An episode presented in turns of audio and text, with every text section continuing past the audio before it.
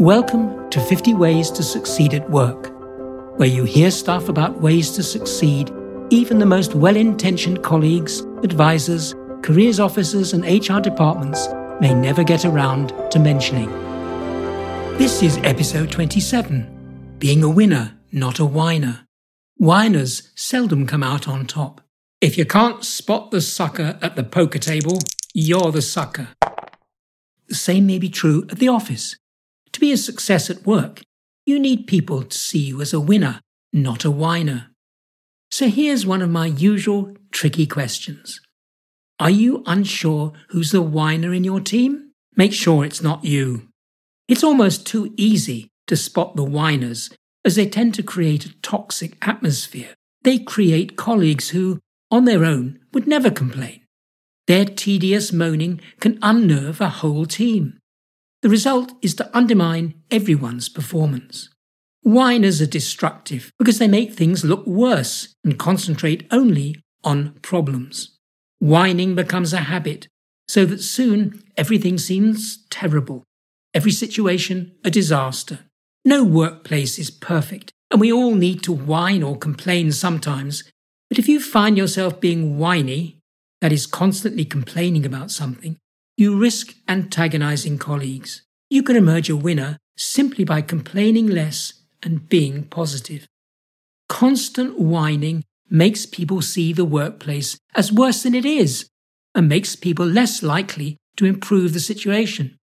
For the whiner, actions, plans, and attempts at fresh thinking always seem doomed to fail.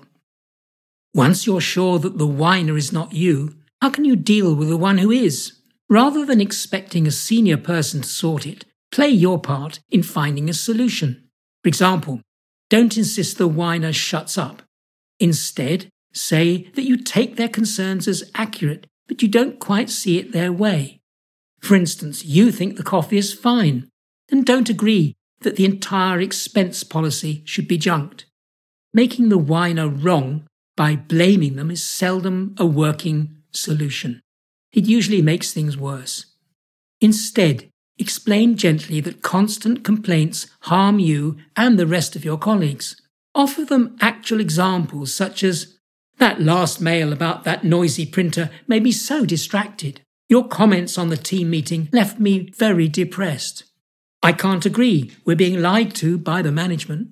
Put your whiner on the spot by inviting them to suggest alternative solutions to their complaints reassure them that I realize you've got good intentions, but let's not focus on what's not working and concentrate on what is. Most whiners are this way because they're unhappy in their job or they've fallen out of love with the organization itself. You may not be able to resolve their underlying problem, but you can help by discovering what's missing from their life right now.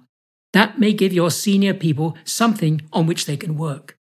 Unless you're the whiner's supervisor, there are limits on what you alone can do about it. Talk to colleagues and see how they might help. You may need to escalate the situation to someone more senior or to HR. Before that, though, you owe it to the relationship to try and resolve it without fuss. There are definite differences between winners and whiners, so let's take a closer look. First, winners take responsibility. They tend to look at people and situations as good. They don't worry about what they can't control. So, winners believe that a positive result will come from trusting teammates to work together and remain united. Secondly, whiners play victim. They allow their fears, worries, doubts, and suspicions to guide their actions.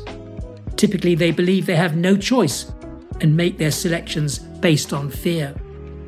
In contrast, winners find a way forward, and their belief shows as confidence. When winners don't get the result they want, they try again. They keep going until the task is completed as expected. They promise themselves that they will never give up, and they don't. Whiners, though, live by excuses because they don't believe they can be successful. They find reasons to explain why they can't complete a task. They lack resolve confidence, and apparent reason to continue. Because they often don't have a purpose or a vision, Whiners find it easy to quit. They cannot believe the task is possible. You're in the presence of a winner when they enter a room or pop up on a screen and they convey energy, passion, and enthusiasm. What's more, they insist on talking about the good things and what others are doing well. They encourage and esteem colleagues while refusing to speak poorly of others.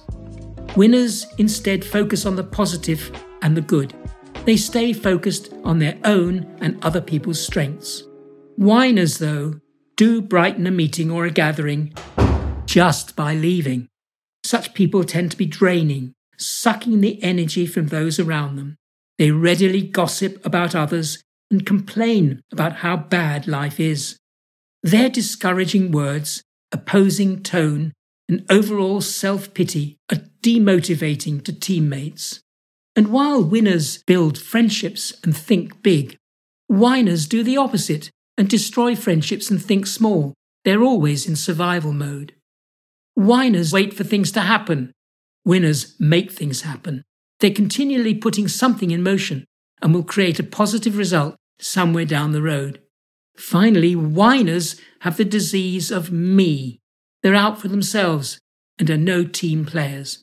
They'll always need pep talks and a high maintenance. Which do you want to be? So, what action am I proposing? Well, first, check that you're not playing the whiner role without realizing it. Second, resist the whiner's tendency to make everything sound damaging and impossible to resolve. And thirdly, become a winner by helping to resolve the whiner issue. My takeaway from all of this? No one loves a whiner so avoid falling into that role and resist those who peddle negativity. You've been listening to an episode of Andrew's 50 Ways to Succeed at Work. For more episodes, subscribe free to my regular weekly podcasts.